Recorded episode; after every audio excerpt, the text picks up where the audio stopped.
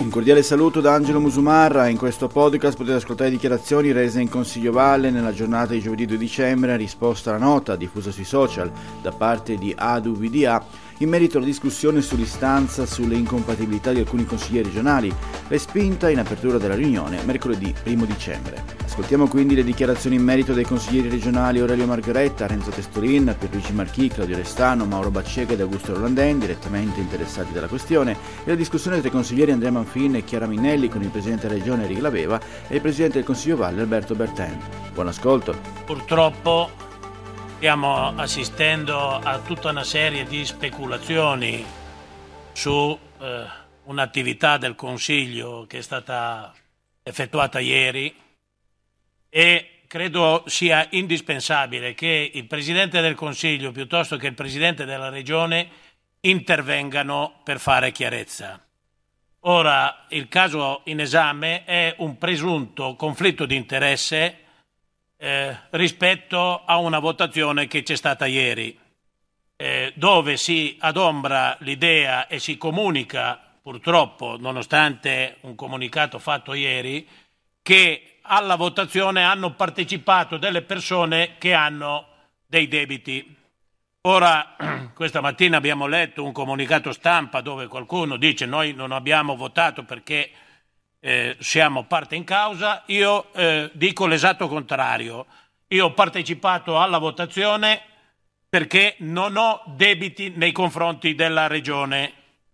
Quindi eh, rispetto a questa cosa io chiedo formalmente al Presidente del Consiglio e al Presidente della Regione di dichiarare se quanto da me affermato corrisponde a verità o meno è ovviamente facile da verificare perché eh, ne va del buon nome del Consiglio e del buon nome nostro. Credo che una serie di speculazioni che sono state fatte da componenti politici che sono, non sono presenti in quest'Aula verranno poi valutati nelle opportune sedi, però credo ci sia la necessità di fare chiarezza. Margheretta ad oggi non ha debiti nei confronti della Regione. Poi tutte le altre valutazioni le faremo dopo. Credo che la chiarezza, come così esplicitato dal, dal capogruppo dell'Unione Valdotene, Margheretta, debba diciamo, far emergere quelle che sono delle situazioni che vengono confuse da movimenti politici all'interno e all'esterno di quest'Aula che eh, fanno diciamo, la loro forza, trovano la loro forza in notizie infondate, false e eh, che si appoggiano su un bieco movimento populistico per farsi della pubblicità quando dovrebbero guardarsi peraltro molte volte a casa loro no? nell'incapacità di portare avanti determinati procedimenti. Quindi anche da parte mia eh, posso tranquillamente affermare di non avere eh, alcun debito nei confronti dell'amministrazione regionale, il che permette di partecipare alle votazioni come quella di ieri in maniera assolutamente serena e di lavorare in maniera altrettanto serena così come si è fatto sempre all'interno e all'esterno di quest'Aula, senza dover essere smentito da chi non conosce le informazioni e ne fa un uso assolutamente inappropriato. Quindi anche da parte mia chiedo la conferma al Presidente della Regione, al Presidente del Consiglio di, di quanto affermato senza timore di essere smentito. Mi associo anch'io alle considerazioni fatte dai colleghi Margheretta e Testolin che mi hanno preceduto. Io oltretutto ieri per ragioni di salute non ho potuto partecipare ai lavori del Consiglio e ho visto delle vignette oggi che sono state diffuse mediaticamente, anche diciamo, con la mia posizione che è del tutto falsa e, eh, rispetto alla situazione che si è venuta a creare. Quindi credo che questo sciacallaggio politico che da parte di, di, alcune, forze, di alcune forze si sta facendo in questi giorni deve eh, finire. E quindi credo che sia corretto che venga fatta chiarezza definitivamente su questo argomento. E aggiungo che ieri mattina ho avuto modo di partecipare online un attimo a seguire i lavori e posso confermare che quello che ne è uscito è sicuramente un quadro confusorio nella trattazione di questo argomento. Mi stupisce che c'è chi, anche dentro l'Aula, cerca di alimentare confusione, dove mescola ricorsi alla Corte Costituzionale con le questioni del debito. Ecco, io credo che se si è in buona fede forse bisogna approfondire di più le cose o peggio, cioè, lascio a voi trarne le conclusioni. Per quanto invece mi riguarda, eh, ho, eh, diciamo, ho eh, onorato quello che mi è stato addebitato nei primi del mese di settembre e chiedo conferma alla Presidenza del Governo e alla Presidenza del Consiglio regionale se ciò è avvenuto, perché credo, come ho detto prima, che va fatta, vada fatta oggi definitiva chiarezza per eh, per far sì che i valdostani sappiano come stanno le cose. Come già detto dai miei colleghi, voglio significare a quest'Aula che ho estinto il debito nei confronti della Regione, ho provveduto a pagare, quindi non sono debitore nei confronti della Regione e ho potuto partecipare con serenità e con tranquillità al voto di ieri. Sono stupito sono stupito che delle forze politiche presenti in aula e delle forze politiche che non sono riuscite neppure a presentare la loro lista alle, alle scorse elezioni regionali approfittino di queste situazioni per diffamare, diffamare, dei consiglieri eletti in regione. Quindi eh, continuerò a lavorare serenamente, così come da mandato elettorale, e mi riservo di procedere in tutte le sedi eh, opportune per tutelare la mia figura. Per esclusione sono quello che dovrà parlare rispetto a quell'immagine che è uscita dal movimento ADU che sta girando i social. In realtà io sono ancora un debitore nei confronti della regione in quanto nelle diverse assicurazioni, la mia assicurazione non si è ancora espressa per me e per altri. La procedura è avviata, ovviamente, ma ribadisco, sono sereno perché il lavoro che hanno svolto gli uffici della Presidenza del Consiglio, l'Avvocatura, nel definire che fino a che non siamo condannati definitivamente, quindi il ricorso in Cassazione che abbiamo provveduto a fare eh, ha determinato la sospensione, da questo punto di vista sono tranquillo.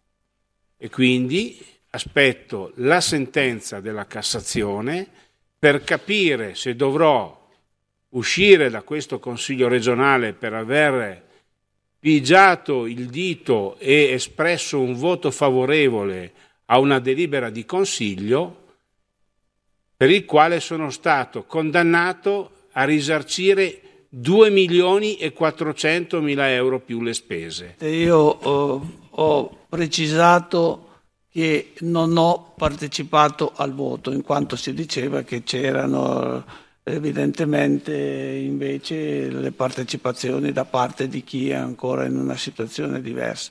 Ho fatto la dichiarazione che è chiaramente eh, a dire che non ho partecipato al voto. In tutta questa discussione io ravviso due criticità e parto dal fondo. La prima criticità che ravviso è quella che eh, il collega Sammaritani le ha evidenziato ieri, e cioè il fatto che se ci sono dei colleghi che in quest'Aula si devono esprimere per dire se abbiano meno dei debiti nei confronti dell'amministrazione e il fatto che noi abbiamo dovuto esprimere un voto su un atto che sosteneva che alcuni consiglieri che non erano specificati, perché c'era soltanto una sentenza citata nel documento e quindi non si faceva una eh, eh cernita fra chi era debitore, chi non era debitore e quant'altro, evidenzia, come il collega Sammaritani ha avuto modo di dire ieri, che c'è stata una carenza di istruttoria e che questo atto è stato posto all'attenzione di questo Consiglio senza essere stato adeguatamente approfondito. Quindi significa che quest'Aula si è espressa su un argomento, su un atto, senza avere contezza di quello che andava a votare. Questo ha ingenerato la confusione che oggi stiamo prendendo eh, dire, in esame con questa discussione. Non cito nemmeno le forze politiche che pongono alcuni dubbi, perché credo, come è stato detto, che prendere lezioni di democrazia o di, o di amministrazione da chi non è nemmeno in grado di depositare eh, una lista perché sbaglia le firme, insomma, sia veramente anche questo un ossimoro, in questo caso davvero. Ma eh, detto questo, il punto che rimane è uno, che la carenza di questa istruttoria, Presidente Berten, è una sua precisa responsabilità. Così come precisa responsabilità, Presidente Berten, è il fatto che noi stiamo facendo una discussione con mozioni d'ordine che non hanno senso di esistere perché queste non sono mozioni d'ordine. Questa è una discussione politica che non è stata decisa né approvata dalla capigruppo. Quindi le chiederei in funzione di che cosa, Presidente, lei sta consentendo di parlare in quest'Aula se non si è deciso di fare discussione politica. Discussione politica che, le rammento, abbiamo deciso, abbiamo chiesto più volte noi in quest'Aula e ci è stata sempre negata. Quindi, Presidente, lei ha una doppia responsabilità, sia nel merito dell'istruttoria, sia nel merito di questo dibattito. Quindi le chiederei, siccome gli hanno chiesto molti colleghi in questo caso, a questo punto, visto che non l'ha fatto ieri, nascondendosi dietro eventuali istruttorie, atti e quant'altro, per una volta di esprimersi, di prendere una posizione in quest'Aula.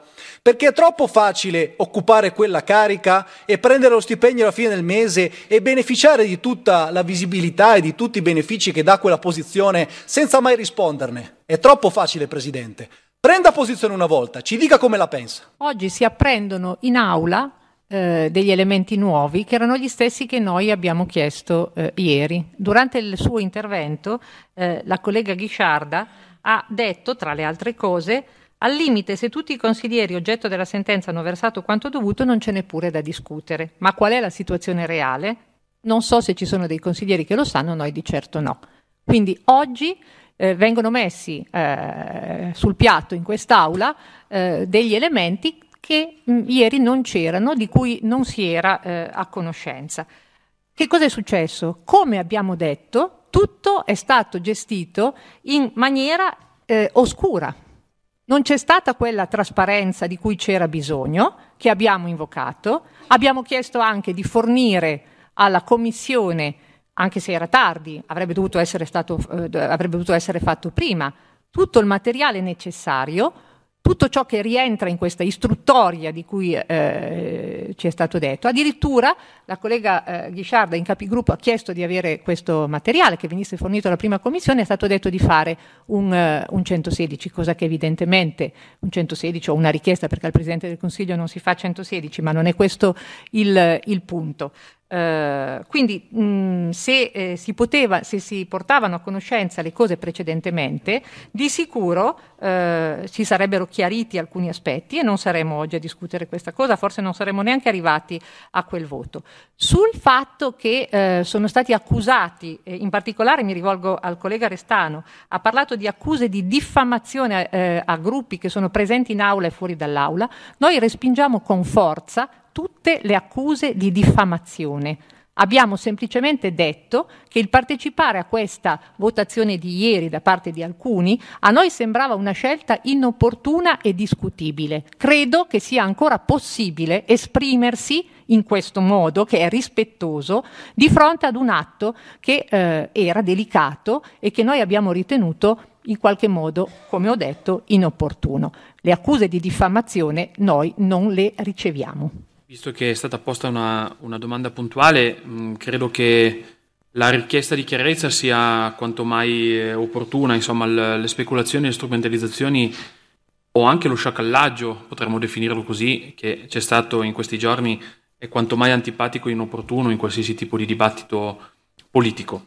Io ho sentito l'avvocatura e quindi posso confermare eh, che i consiglieri che hanno partecipato alle votazioni di ieri, così come chi era assente, ha estinto completamente la propria posizione debitoria verso la regione e quindi non ha più nessun tipo di, eh, di, debito, quindi ha partecipato in maniera assolutamente, se ce ne fosse il dubbio, in maniera assolutamente eh, lecita alla votazione. Sono state peraltro, mi è stato comunicato, anche quindi interrotte tutte le procedure di, eh, di, di esecuzione immobiliare e quant'altro, quindi la posizione è completamente, è completamente sanata per i consiglieri che hanno partecipato alla votazione, così come per il consigliere Marchi. Per quel che riguarda l'istruttore, l'istruttore è stata esa- fatta esattamente come viene fatta per tutti i casi di incompatibilità e inegibilità ad inizio legislatura e nel corso della legislatura quando vi sono delle sostituzioni, gli uffici del Consiglio regionale hanno verificato